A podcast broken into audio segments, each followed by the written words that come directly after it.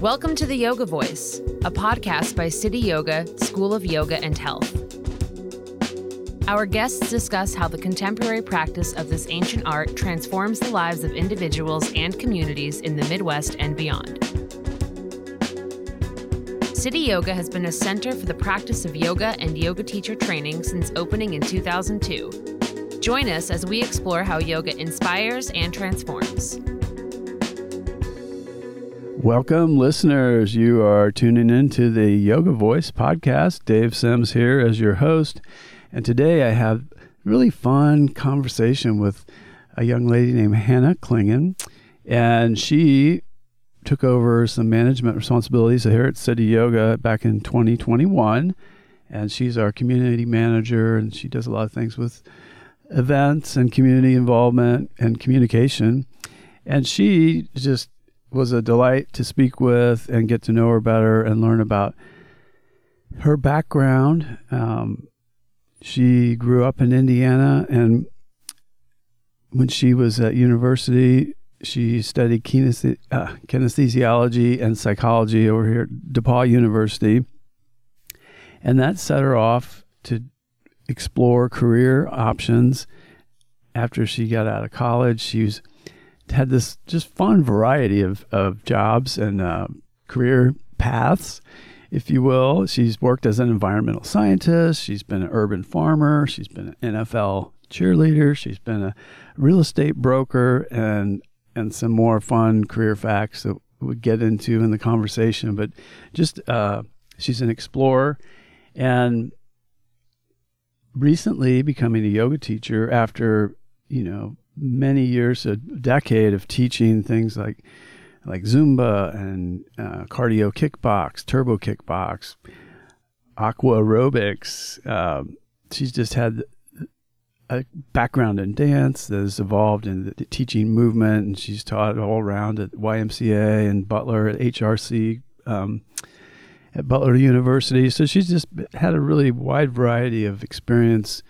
And now that she's found teaching yoga and it seems as though like all the paths she's been on has led her to that journey of becoming a yoga teacher and the rich experience she can share and embrace from teaching yoga has been you know it's been a joy to see at the studio and you can just hear it in her heart. It's like what she loves to do.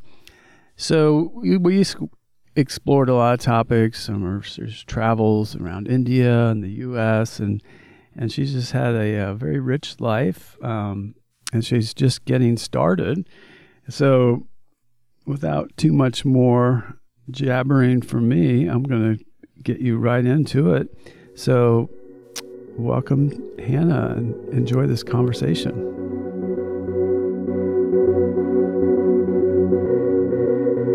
Welcome, Hannah, to the Yoga Voice. So glad you could come and be with us here today. Thank you, Dave. I am so happy to finally be here.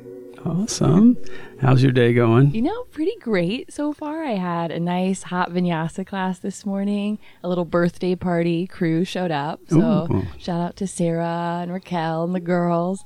Uh, and then, yeah, Kindy came through to take her new teacher photos with her kids. And it was really sweet seeing Gray just run around the studio as Carol's trying to practice. nice. That's yeah. fun. That's fun. Yeah. And Carol's so good natured about yeah, kids so and patient. Di- disruptions and all that. So very cool. Yeah. Well, so you've listened to the podcast. Yeah. And I do kind of like to start out with letting you just kind of tell us about your yoga journey and life and how you came to find this practice and where you're at today. So you can go as deep as you want, as long as you want, short as you want, but it's up to you. So, all right, where do we begin?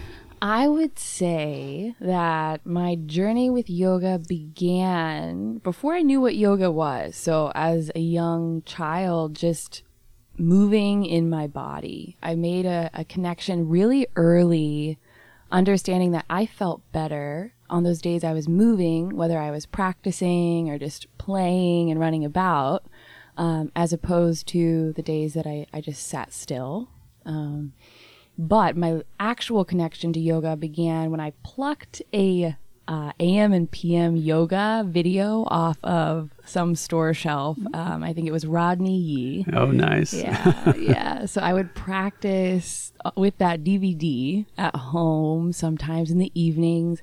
I think at the time I thought this is going to help my flexibility for dance. Mm-hmm. Um, but I noticed it had this kind of soothing and calming effect. Uh, and I later in college, I was studying psychology and kinesiology at the time. Uh, so, really involved already in a movement practice, teaching fitness on campus at DePauw.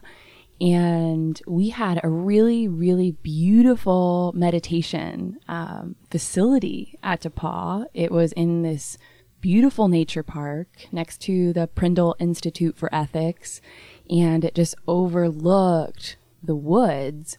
So I remember beginning my physical practice with my first teacher, who was also the director of fitness. So I had a connection to her otherwise. Mm-hmm. Um, and that was really my first physical experience with the practice. Um, I think that that went further. My my curiosity deepened when I traveled to India during the summer of 2011. Okay. And it was actually with a Christian sports ministry called Athletes in Action.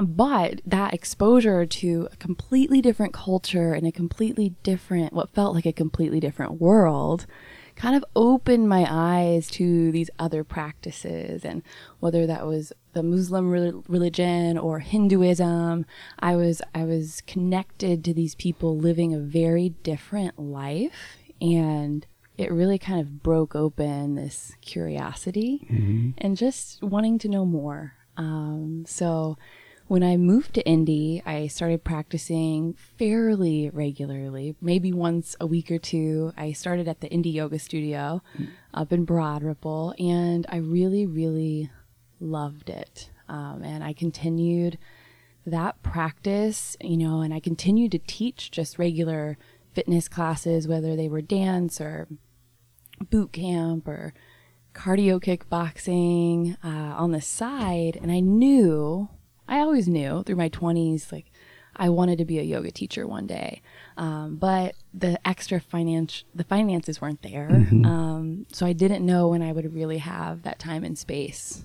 Um, so fast forward to 2020 in the great pause, we'll call it. Yeah. Uh, it opened up space for me in my schedule and I stumbled upon a virtual yoga teacher training offering uh, that I enrolled in for my 200 hours, and I was able to do it very cost effectively and um, from the comfort of my own home while everything was closed down. Mm-hmm. And that safe space, that the container that was created by our facilitators, and just learning about the philosophy of yoga, learning about samskaras and these ripples in our minds and how we still the mind and uh, thinking about yoga as a manual for you know healthy a healthy mind and a healthy body and a healthy spirit it just felt really really aligned for me and it kind of helped me integrate all of this knowledge that I'd, I'd collected from my studies of psychology and nutrition and movement. And uh, it was deeply healing. And I am so happy to now finally be in a position as a teacher here at City Yoga. Yeah, I really landed in what feels like a very aligned community for me based on my values. And, uh, now I get to share that practice with my students every day. Nice. Yeah.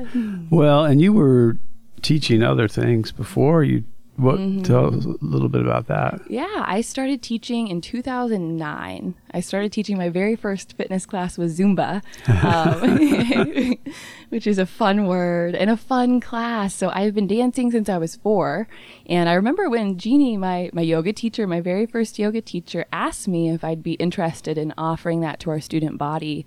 Uh, and I thought, heck yeah, I, I love it. I love to share my love of dance as well. Um, and that kind of evolved into me teaching a cardio kickboxing class called Turbo Kick. And I later on, after college, I worked at the Y for a while. So I ended up teaching aqua aerobics and boot camp. And um, I even taught a muscular strength and range of motion um, silver sneakers class. So oh, I had a awesome. really cool group of, of older students that I really enjoyed. Um, and then I went on just and continued to teach fitness just as my part-time gig. Mm-hmm. I just continued to teach it on the side.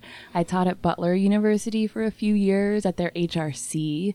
They have a super sweet uh, group fitness room that overlooks the woods mm-hmm. behind it. So loved teaching in that space and being able to to meet the students there. That was right after college as well. So I could really connect with that group of people. Uh-huh. Um, and it was actually during the shutdown, during the pandemic, when I was reevaluating um, kind of where I was going in my career, I knew that I really wanted to work in health and fitness, and I wanted that to be full time. And I'd already determined that prior, um, but I just I knew that it was more important than ever as people are really, really struggling with their mm-hmm. mental health through this time.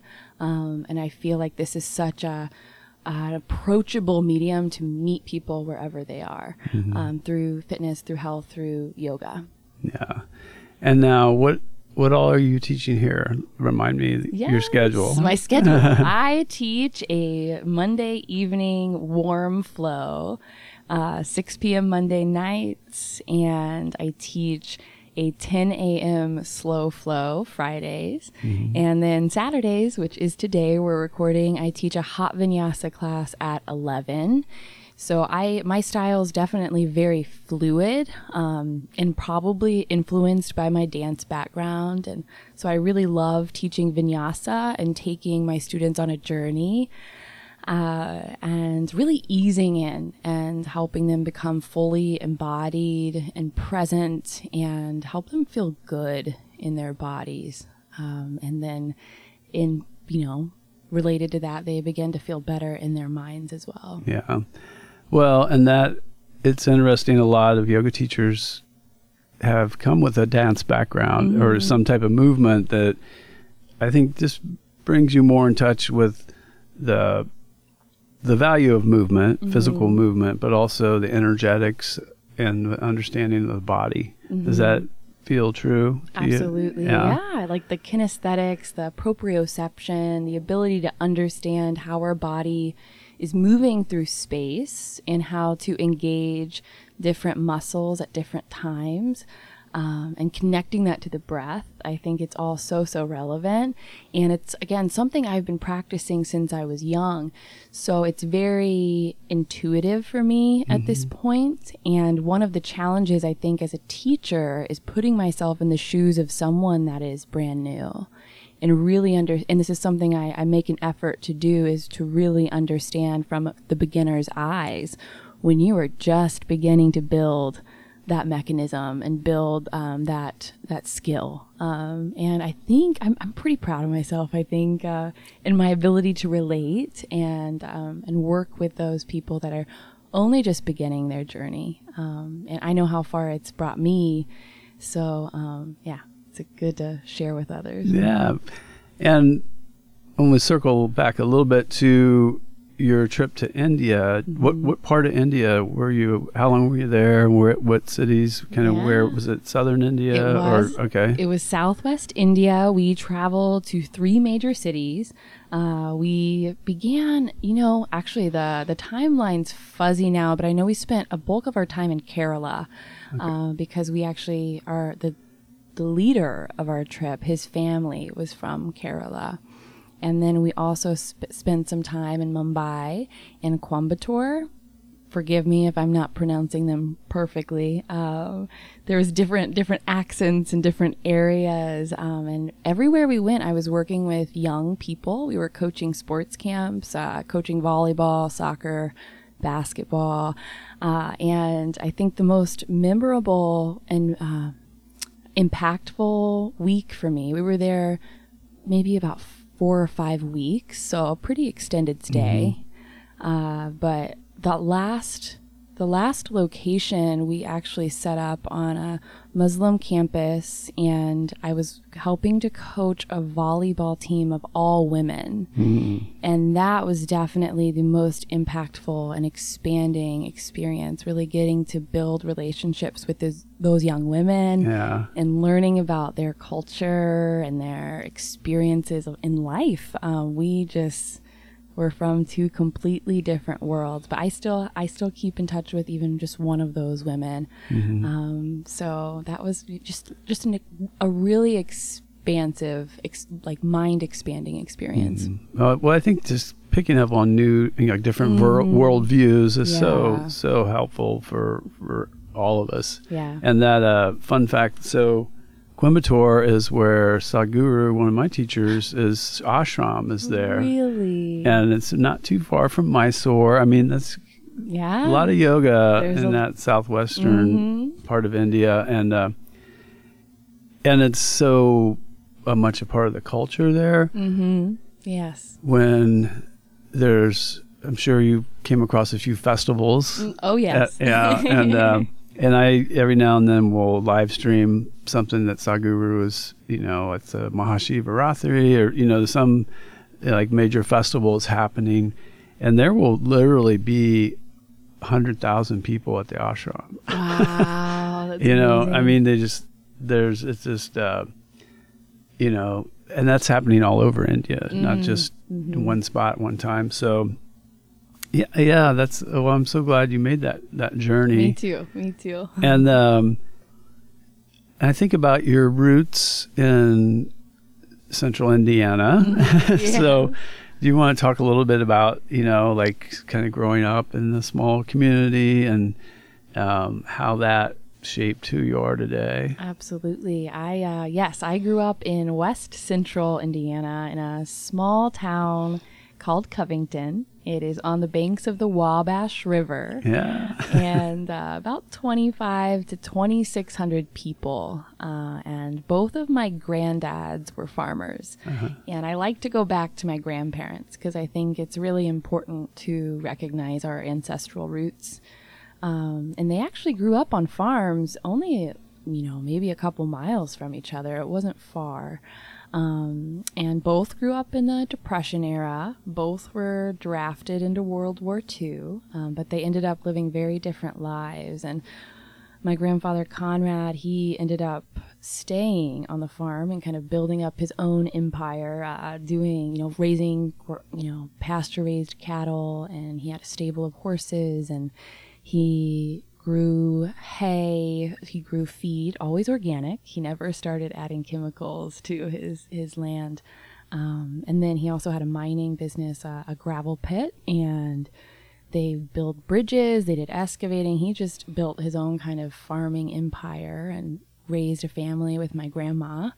Uh, so very resourceful and just hardworking people. Um, and then my paternal grandfather Lee, he ended up going into World War II and he rose to the rank of lieutenant. He ended up training troops out west before being uh, sent abroad, and he bought, he fought in a couple of battles, um, was captured, and um, taken as a prisoner of war. Mm-hmm. And he survived the Poland Death March and was wow. eventually liberated by Patton and his army. Um, thankfully, Patton's, I guess, son in law was in the same camp. So he had the motive to make sure those men were set free. Oh, wow. And um, I share this because it's such a significant story in my family's history. Um, but Grandpa ended up coming back and he never went back to the farm. He uh, ended up building a business for himself as a uh, auctioneer ah. uh, a real estate agent, an insurance man, and uh, an appraiser eventually. Um, and then he went on to serve the state of Indiana as a state senator and representative for a combined 24 years. Um, so my grand my my own father actually took over my grandpa's business. So my grand my father now is still a very hardworking auctioneer, real estate agent, appraiser, you know, a jack of many trades. Uh-huh. Um, but I share that part of my story because it really instilled in me this sense of community, like the importance of serving your community, especially if you're in a p- position of privilege. That's really what my grandpa imparted on me. And I think his, um, his experience, this small town farm boy, getting to travel the world and meet people and um, academics from cities all over the country, and um, really build himself up in a different in a different way um, was really empowering. Um, so he's kind of given that gift to me, and that still drives me today. So I share that because, again, a couple of my internal values are really this reverent, deep reverence for the land, um, and this deep desire to serve a community. Mm-hmm. Um, but I did I did grow up in the little town of Covington with my parents. My dad worked full time. My mother raised my older sister and I, and we were always very very involved very, looking back, very privileged. And I think that was because my dad worked so hard to provide mm-hmm. for his mm-hmm. family. So we got every, every extra opportunity that we could dance lessons, the tennis lessons. Um, you know, I dabbled in violin, I think, for a year. um, but I actually, I remember the day that I knew I was privileged and I remember looking, I was probably in kindergarten or the first grade. And I, I, there must have been another classmate that was just wearing the same outfit to school again. And my mom always made sure we were so like proper and primped before going to school. And I always resented it. Like I was just like, why can't I just like wear what I want to wear? And and I thought, man, he looks comfortable. But um, I realized that like I had these things that other kids didn't have mm-hmm. and that I didn't deserve them. Like I didn't have there was nothing about me that deserved to have these things more than any other student in that classroom. Mm-hmm. And so I I was awakened to this idea of privilege and um, kind of this understanding that I'd been given dealt a really really good hand um, very very early and that that that stream has kind of run through me my whole life in making sure that I, I look at other people as my brothers and sisters and um, that I use what I've been given for the greater good. Yeah. Well, in the time I've known you, I've seen like you living that where you're very community oriented and very much like um, what can we do to help other people and not in a like codependent martyr kind of way, but yeah. in a like in a sincere like, yeah, you know, I have time and resource, whether it's energy or you know whatever that you can bring to the community and be able to, um, you know, observe what some needs are and listen to people. It seems like you know that's part of your your makeup. Um, well, and I think it's interesting too because I know I have some insider information on your background that you hated to get primped and dressed up, and then you know, full disclosure, you went on to beauty pageants and and like professional cheerleading. Yeah. So how how did that morph from the little little Hannah going, oh, why did I have to wear these the little clothes? rebel that just wanted to get dirty and roll in the dirt.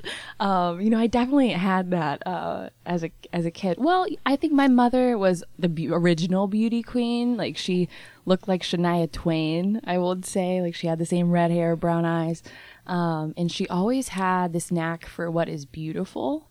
And you could see that in the home and the way she curated the home and also in the way that she wanted to dress my sister and I up.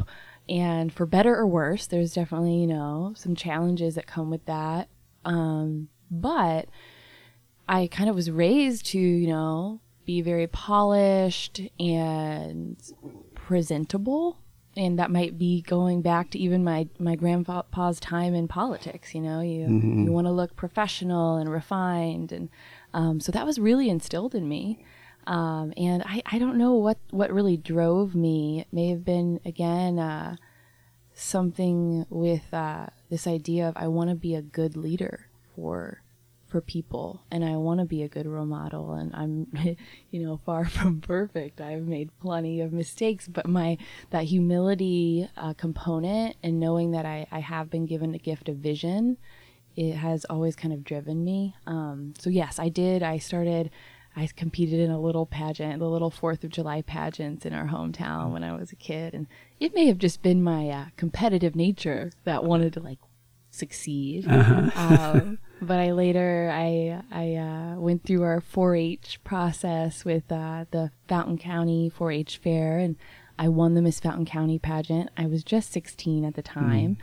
but that's really what set me up to continue down that path and I went to the state fair where you compete with all these women from all over, all over the state. Yeah. And um, so I got to meet people from all over, and I thought this is really cool. Mm, yeah, getting to meet other driven young women from all around, and I thought this is powerful. This is like really powerful networking because we can really make change together if we learn mm. how to communicate and work together. Um, so that set me on the path to go down the Miss Indiana USA and Miss Indiana route, and uh, I ended up coming in runner up for all three of the major the major competitions: um, Miss Indiana Teen USA, Miss Indiana USA and Miss Indiana. Wow. So always a bridesmaid. I came close. But um, what I really enjoyed about the Miss America program was they were very community oriented and academic oriented. So everyone was required to have a service, like a community service platform. Mm-hmm. So, not to anyone's surprise at this point, my platform was healthy minds, healthy bodies. Mm-hmm. And my goal was really to get into Indiana schools and teach what I'd learned about living a healthy lifestyle. Um, so that kind of ties back once again to what I'm doing now, mm-hmm. and uh, and that really helped me cultivate that skill, helped me cultivate my public speaking skills, interview and communication skills, um, and then it, later it did connect me to these women that were cheering and dancing professionally for the Indianapolis Colts. And it was just actually in recent years, I was approaching my 30th birthday when I decided to take that leap. And I thought if I'm ever going to try it, it's got to be now. And um, at the time, I was actually back living at home. And uh, I, I knew that this could be a really extraordinary experience. So I did audition and I became an Indianapolis Colts cheerleader in 2019. I cheered through 2020 and the pandemic came and um, after that I put I put that dream on on pause and I, I uh, retired. Uh, but it was a really extraordinary experience and I'm still processing some of those lessons learned and that sisterhood is again a really powerful force. And uh, yeah, it's really fun. It was really, really great to connect to the Indianapolis community in that way. And that was definitely a big part of my motive was not just fulfilling this childhood dream, but it was how can I really get connected to the Indianapolis community?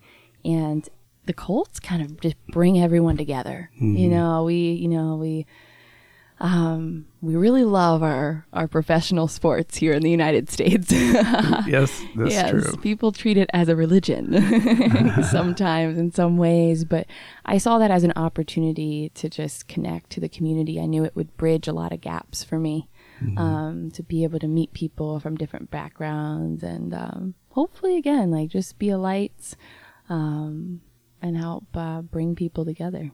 Mm-hmm. So, how do you like? Internally kind of reconcile being sort of in the spotlight. But I mean, I've been to your class and you don't have any, there's no sense that you're performing or you're on stage. You're just like, you know, like among friends mm-hmm. sharing a practice. How did that come about with, you know, having, you know, been in some higher profile, um, you know, arenas? It's a great question. And I would take that back to my very early days public speaking. And I grew up watching my father and my grandfather behind the mic uh-huh. at sales, at auctions. And they were professional and they, you know, were focused, first of all, to get through any type of auction. You've got to be, but they were real and they would interact with their community and the crowds that showed up and they'd tell jokes and they were at ease behind the mic.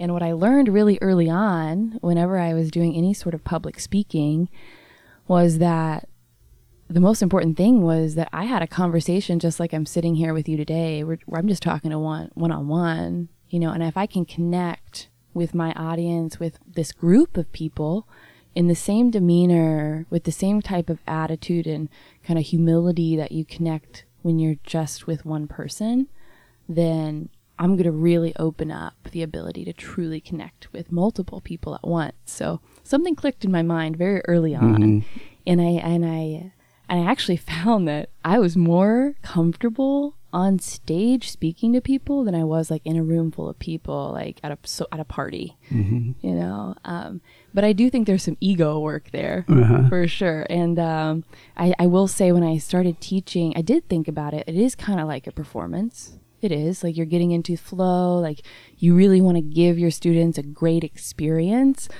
Um, but then I had to learn how do I but maybe one of the most important things I learned was that I need to fade into the background mm-hmm. and facilitate my students' experience. Yeah. And so, how could I, where am I maybe pushing the gas a little too hard? Mm-hmm. Maybe am I being a little, you know, a little over the top? you know, because I don't want to draw attention to myself. And I think a big part of that process is helping my students get grounded and embodied in their own experience very early on in the room and knowing that I am just a vehicle to help them facilitate this process for them. Mm-hmm. Um, so, yeah, I've been able to, I think, navigate that fairly smoothly. Yeah.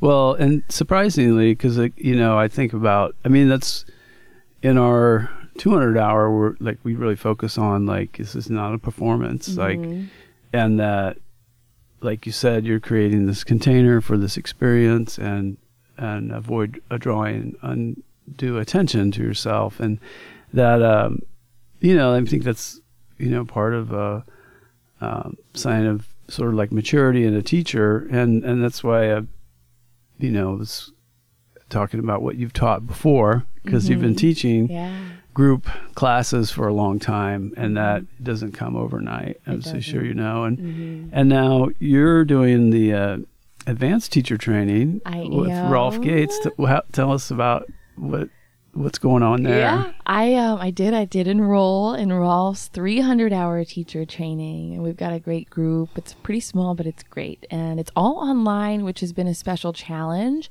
But I am just so enjoying showing up or listening to these recordings and just constantly being poured into. And I found that as I am poured into, I have more to give my students. So enrolling in that program was such a good step for me uh, because it's constantly uh, nourishing my growth and mm-hmm. as I grow, I can help the people around me grow. Uh, and so, a couple of the things that have really stuck out for me in Rolf's teachings, I'd say that very first week, he he shared this wisdom of, um, you know, an unskilled mind leads to suffering, and a skilled mind leads to well-being. And yoga is a manual to a skilled mind. and I, I really loved that. That has had stayed with me. And um, also this just concept of finding the middle, finding finding the center, and um, uh, finding a sense of ease in the effort. So he's talked about over efforting and I am definitely guilty of over efforting a lot in my life. There's been a lot of striving, and that overachieving, perfectionist nature um, is something I've had to overcome and kind of break down on my own. Um, and I'm very aware of now. Uh, but uh, that type of language has really helped me, I think, uh, understand that, you know, I don't have to strive and I don't have to force. I can just trust and find that sense of ease in the middle and uh, have faith that there are things beyond me that are working you know beyond my own perception and, and everything's falling into place. Yeah. Yeah. Well and i think all the your whole journey just is really giving you all the skills and you know thing um, what's the word? Sort of just you know personal dynamics to do like the work you're doing here now um, for our listeners who might not know hannah took over you know managing Cityoga doing the communications and staffing stuff and scheduling just a jill of all trades uh, under the roof of the studio coming, you know, in a pandemic. ah, and that um, ends just, you know, you've done a wonderful job connecting with the community and um, very like welcoming people that know you and bring in this enthusiasm and energy to the community. And it makes sense where where a lot of that comes from. That um, it also um, begs the question of like, as you're in the advanced training, where where are your sights in the future for your yoga and what do you i mean you may not have a full answer for that yet but what what's your what do you what are you thinking you know that's a great question i have many visions um, but i think at this point in my journey it's it's really being present in this advanced training to in order to learn and integrate all the knowledge that i am I am being given. Um, and I understand that's, and again, in itself, a privilege. And my real goal, I mean, ultimately, will be able to teach teachers, but I don't know if that's going to be my thing. I think it's just to be the best equipped teacher that I can be. And so that I can reach people with this information that has really helped me and you know i i really struggled uh, you know no no one probably could tell looking from the outside but i've struggled with depression debilitating depression when i was a teen and into my 20s uh, really struggled with disordered eating for a while there um, and then anxiety some anxiety that's really taken hold and kind of it kind of revisited me in these last couple years with everything going on um, and uh, I, I, was watching a, a, talk the other day, and a psychiatrist kind of compared yoga to the original psychotherapy. Mm-hmm. And I thought that was powerful, and yeah. I understand that now. So, as someone that you know came out of school with a bachelor's degree in psychology that I really thought I would go on to become a mental health counselor. I thought I was called to be a counselor of sort. Um, but going back to school, like a traditional university setting, was not attractive to me. so this has really been kind of that alternative route where I can marry the, the movement with the, the mind, the mental health, and really just try to reach people. So what I really see is I, I want to use my my gift of vision to help kind of build city back up and going forward into the future as a community because that's really important to me. Um, i want to continue to cultivate and curate uh, my skills as a yoga teacher which i'm still fairly new in the yoga scene so i'm still i feel building up confidence and you know figuring out what is my style and figuring out and kind of building up a, a repertoire of uh, material that I can, I can can maneuver and I can pull from in order to curate classes that are really meaningful and impactful. And then I'm also really drawn to work mostly probably with women more one on one and doing mm. some coaching and um, you know integrating the things I've learned from yoga and fitness and personal training um, with kind of this journey of healing and alignment on more of a, a personal basis or maybe a small group basis, I definitely feel called to that. And uh, the skills I'm learning in this 300 hour training, there's, you know, to come, I know there's going to be more of that workshop facilitation. Uh-huh. And, you know, I've learned a lot just being able to witness you, Dave. But, um, you know, I'm excited about that too because I feel like it's going to prepare me to just take my my teachings to that next level. And I do feel because I have had this this story that's taken me into a lot of different circles of people and on on this beautiful winding path um, that I can reach different people, and um, I really want to help be a bridge um, to bring different communities together at a time when it's really important. Yeah, yeah. Well, and I like see you on that trajectory, so that's super cool to watch, and and that uh, well, a couple questions kind of floating around in my head, but but one is so what has well one it's interesting that you were going through these beauty pageant yeah.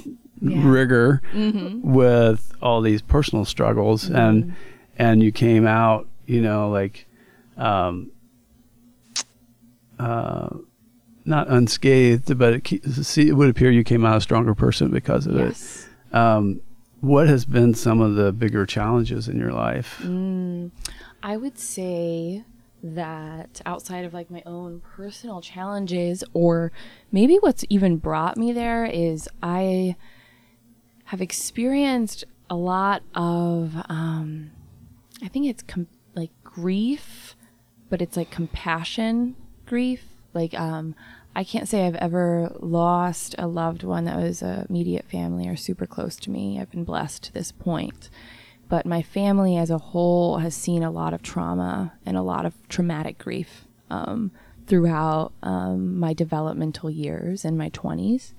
Um, and I think that, you know, what may have started as just, you know, a subtle pattern and a familial pattern of, um, you know, a disordered relationship with food or um, kind of this learned helplessness, this depression, like that kind of took root in my youth um, was probably exacerbated by some some serious challenges, some serious trauma, and, and seeing the people that I love most suffer um, really took a toll. Took mm-hmm. a toll mm-hmm. on me. I, I, mean, I would take on that grief like it was my own. Mm-hmm. And um, in, in any time you're in a grief cycle, you'll go through that deep depression.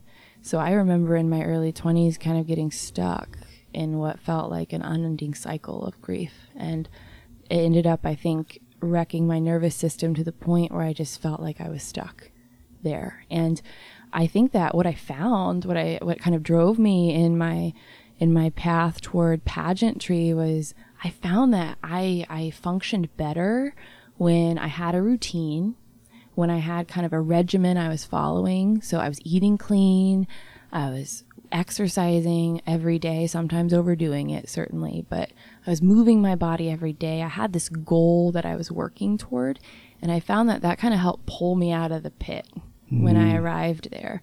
Um, and I think that, you know, that even reflected the year I auditioned for the Colts. I mean, that was at a time in my life where I was truly, you know, I'd been pretty, really heartbroken and, and I was, that was probably my rock bottom. But I was like, I'm going to pick myself out by the bootstraps and I need another goal. I need a goal to like work toward and I made it a big goal. yeah.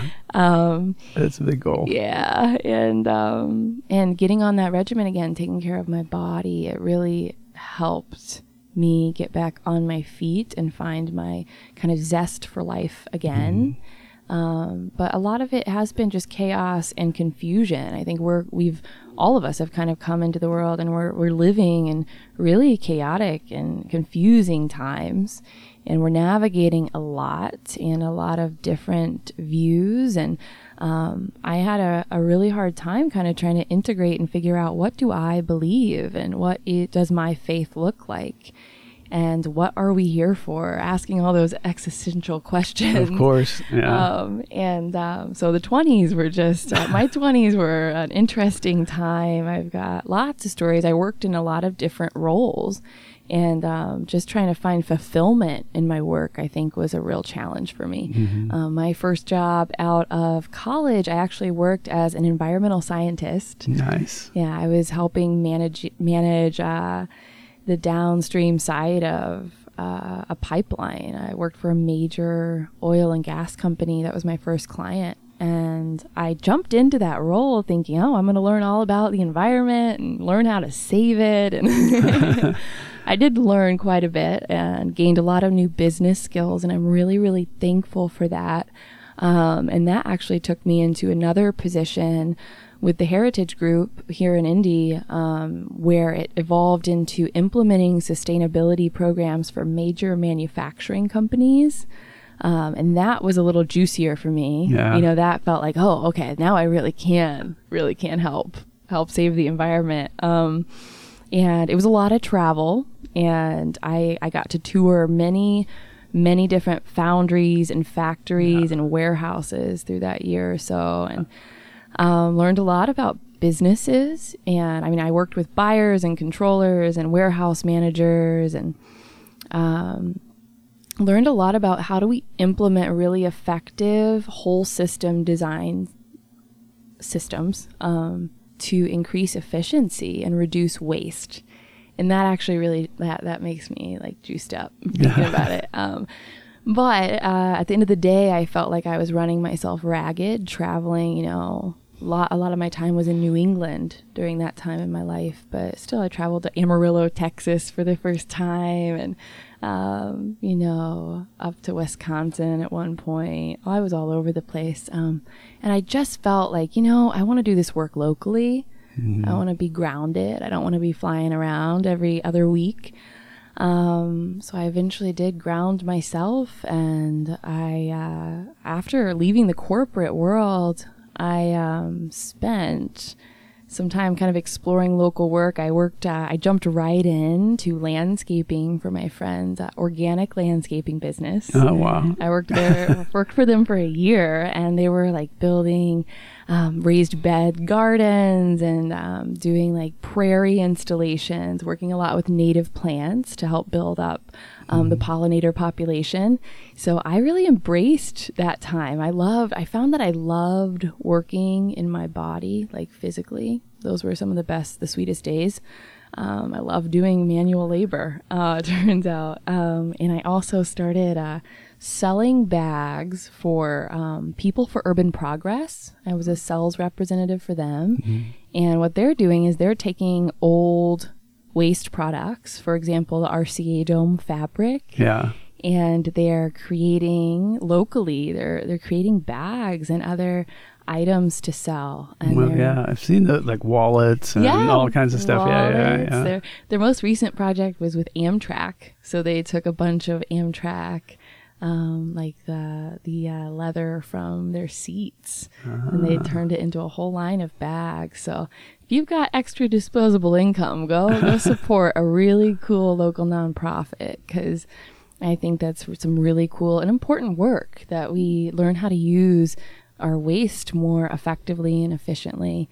Mm. Um, and let's see, that year I also I drove. It was the year that Market Wagon I think opened um, they're a local online farmers market, so a grocery delivery company, locally born and raised, um, along with Green Bean Delivery. They're doing very similar things. So um, I drove for Market Wagon once a week, and when nice. when they were first starting, yeah, it was a lot of fun. In the sense, like I got to go and I'd see like the local farmers and artisans and my friend Haley from Native Bread. I remember she, like they'd bring in their items and help like fill these bags and then we'd take them and take them to the the customers. Um, and it was just really cool seeing that get started. Yeah. Yeah. Um, big fan, big fan of that, that it's, type of It's your your small town farming community roots. It is. It out. is. And I, and I, found them in the city, and I was like, yes, I can get behind this. Yeah. Um, so I really took a after I left kind of the corporate world in my twenties. I did take a, a little hiatus and just trying to explore and figure out where can I really make a difference. And I tried to plug in with organizations that were aligned with what I felt were good ethics that were really taking care of people and taking care of the planet. Um, and I ended up apprenticing with Growing Places Indy. Oh yeah, that next summer. And uh, Growing Places uh, was started by Laura Henderson, another local yoga long, yogi. city yogi yes! student. Yeah, oh, I That's love that. An amazing local teacher yes. as well. Yeah, and I just adored the work that she was doing and um, the organization she created, and it was you know, primarily I think focused on uh, building a connection to food in the city and helping de- to decrease like food deserts. So um, a lot of urban farming, but also she tied in that mental and physical health component. So they did a really good job. I spent that summer biking around, working at the Slow Food Garden at White River State Park and on the campus at Arsenal Tech, uh, where their main campus is, farming. And um, we do yoga together once a week. And I will never forget the day that I met Nikki Myers. Oh yeah. Yeah, she brought Nikki to one of our one of our meetings, and Oh, fine.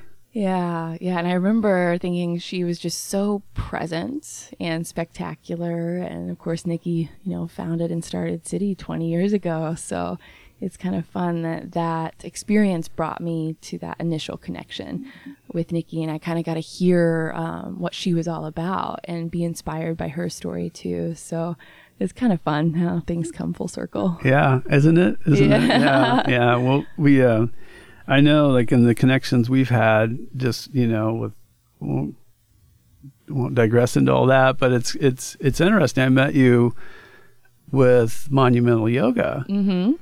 and uh, you were there to volunteer. You know, Yep. be involved in the community, and uh, which that ought to be poking its head on the horizon here Very soon. Very soon for. Uh, uh, those that don't know, it's the largest yoga event in Indiana every June 21st, summer solstice, and it's on Monument Circle in downtown Indianapolis, hence the name Monumental Yoga.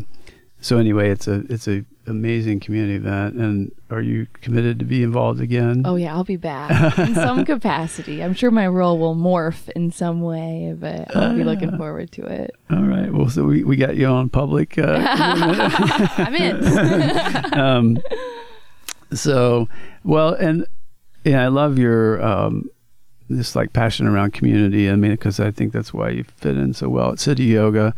And speaking of, you know, Nikki and her roots on wanting to create this urban yoga studio at a time when there weren't hardly any, and um, you know, to be 20 years, you know, in the making now, and um, there's no other studio that's been around that long. And any ones that were prior to Cityoga are no longer around, and uh, there's the pandemic's taken its toll, and it's also opened up the market for new new places and whatnot. But um, you know, I think something you touched on really about uh, supporting local and nonprofits and um, finding that connection with the earth and the urban environment is it was really good for us to to remember and to remind each other about because that's you know what when it comes down to it some of the things we're um, focusing on in 2022 is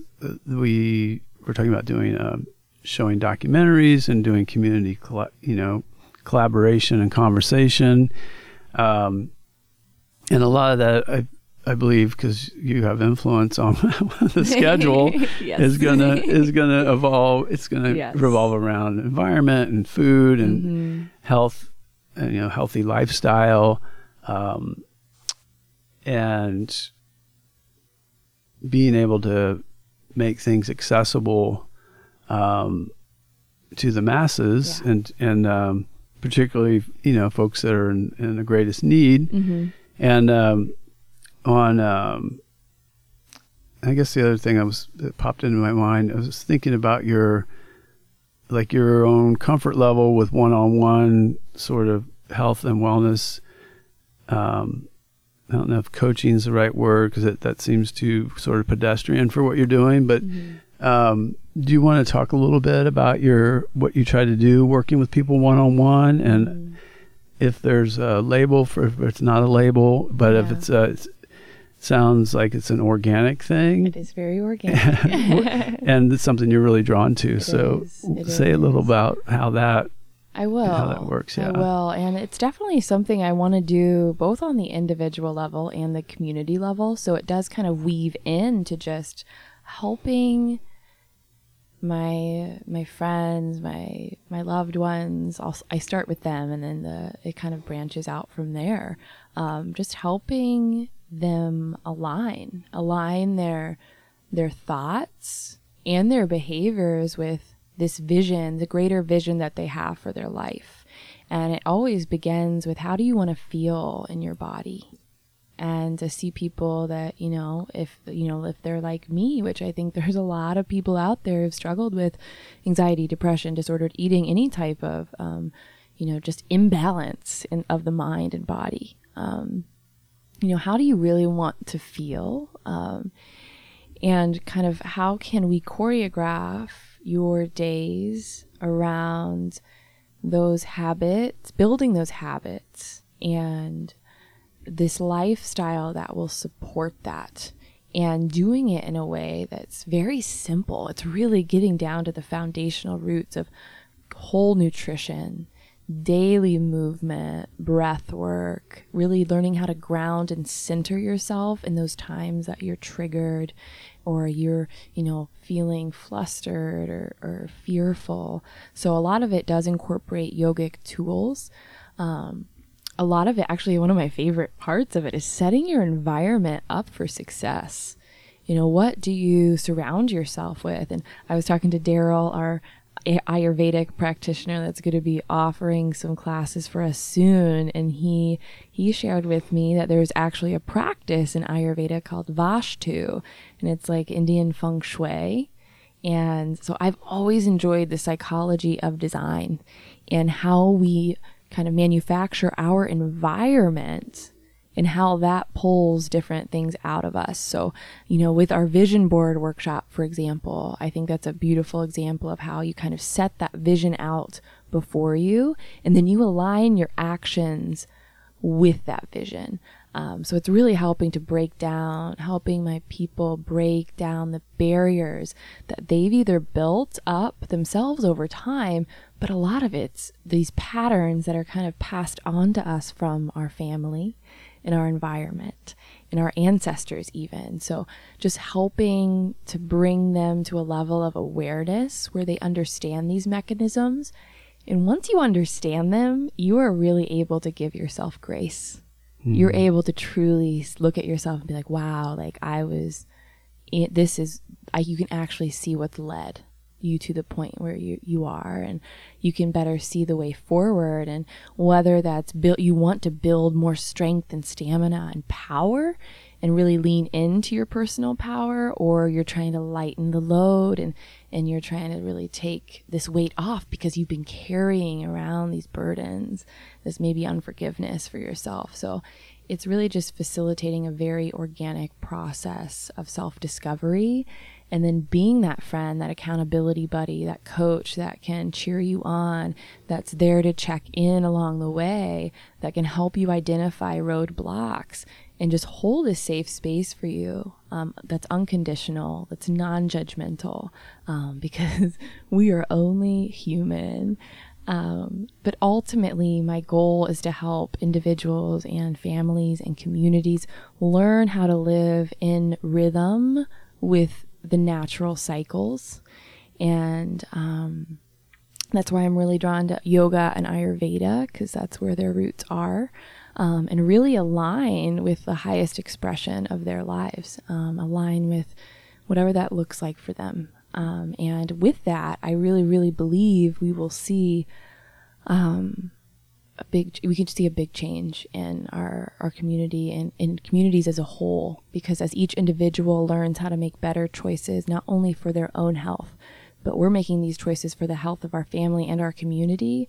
And by that i mean we are sourcing locally we are buy- buying food or growing our own because that is not only what's best for our health that is what's best for the environment's health that's what's best for our local community. And to just really help um, all this whole community harness that, embrace that value, um, can really help, I think, shift things overall. Yes. well, I, I, wrote that down uh, organic process of self discovery. Mm-hmm. I think, like, in a nutshell, that beautifully describes that. Yeah. Like that process. Mm-hmm. And that's why I like didn't want to use common yeah help, you know. Yeah nothing wrong with personal trainers and mm-hmm. health coaches, but, but yeah, I, I thought you, what you do that. is much more in depth than uh, yeah. some of the standard niche mm-hmm. things that are out there. But yeah, it is very yeah. deep. We yeah. definitely dive deep. So I'm definitely looking to work with people that are willing to take that dive yeah. and do that inner work. And um, now's the time.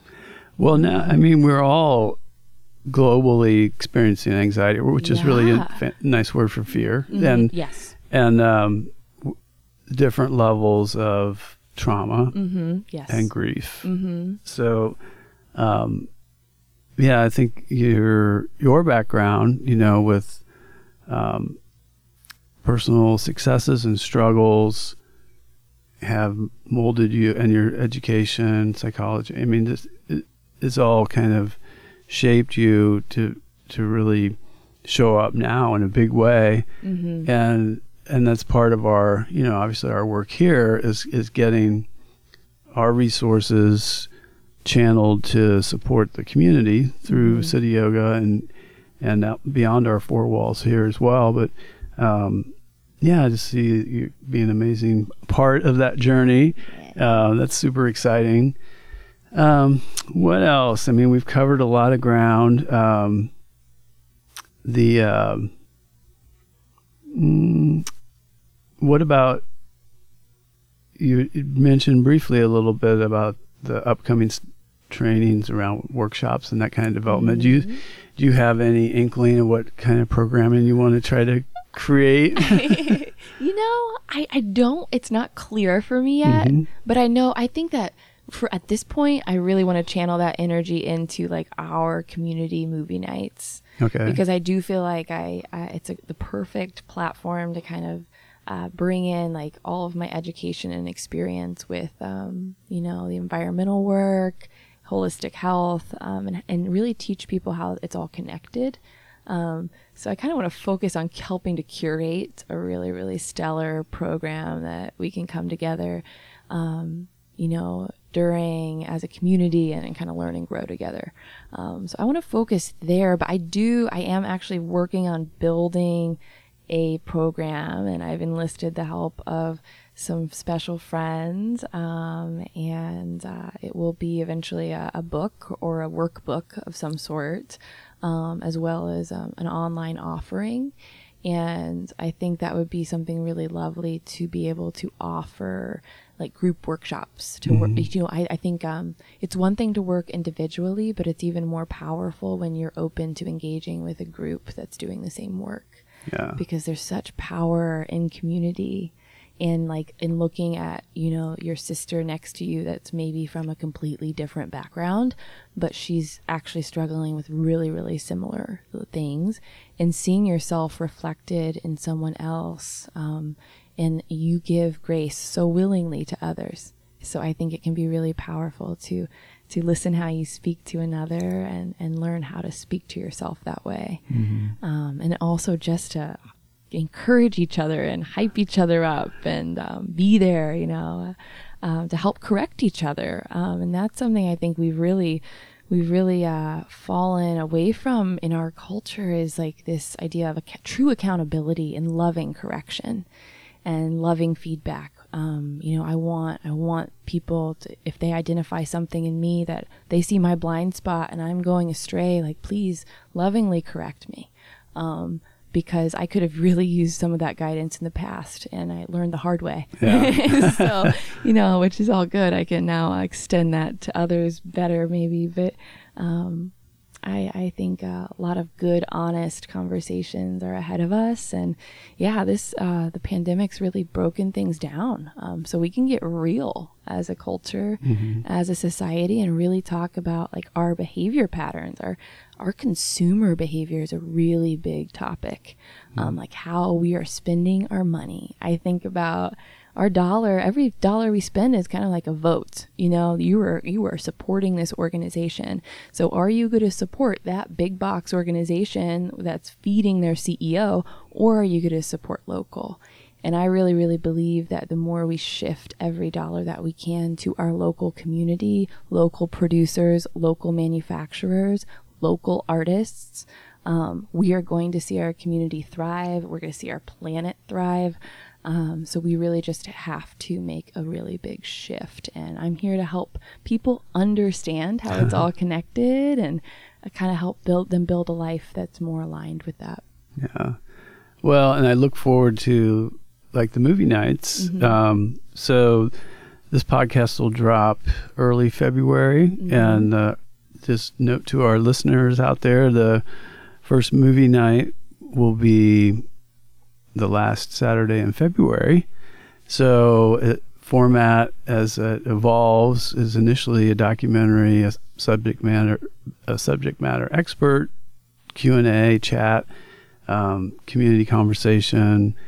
We'll be providing food and beverages, and it's a free event uh, sponsored by the Heartland Mindfulness Collective and and Cityoga in partnership. So we're opening up the space. They're offering support, and it's it really is like Hannah said, like bringing community together. And I think she's the perfect one to kind of be the the uh, head cheer head cheerleader for that yeah, event. So good, no pun intended, but uh, I couldn't resist. and um, yeah, so that's as we, you know, come out of this past two years of disruption and get more into um, coming together as a community and uh, healing together. I think yes, is like a big yes, a big yes. part of that. Um, yeah, I'm just excited excited about doing that and having you have that part in it. So, as we sort of wrap up, what is there something you'd like to share, a topic or mm. experience or anything we haven't really touched on? You know, we've made it. We, there's plenty of things we've covered. There's plenty more to cover, perhaps in the future. Um, I think there's two things. Number one, I think you want me to share that I am, in fact, a fourth generation auctioneer. that is my funnest fact. Um, so, yes, my great grandpa was an auctioneer, and I went to school, um, Reppert Auction School, uh, a few years ago, same auction school as my grandfather, Lee.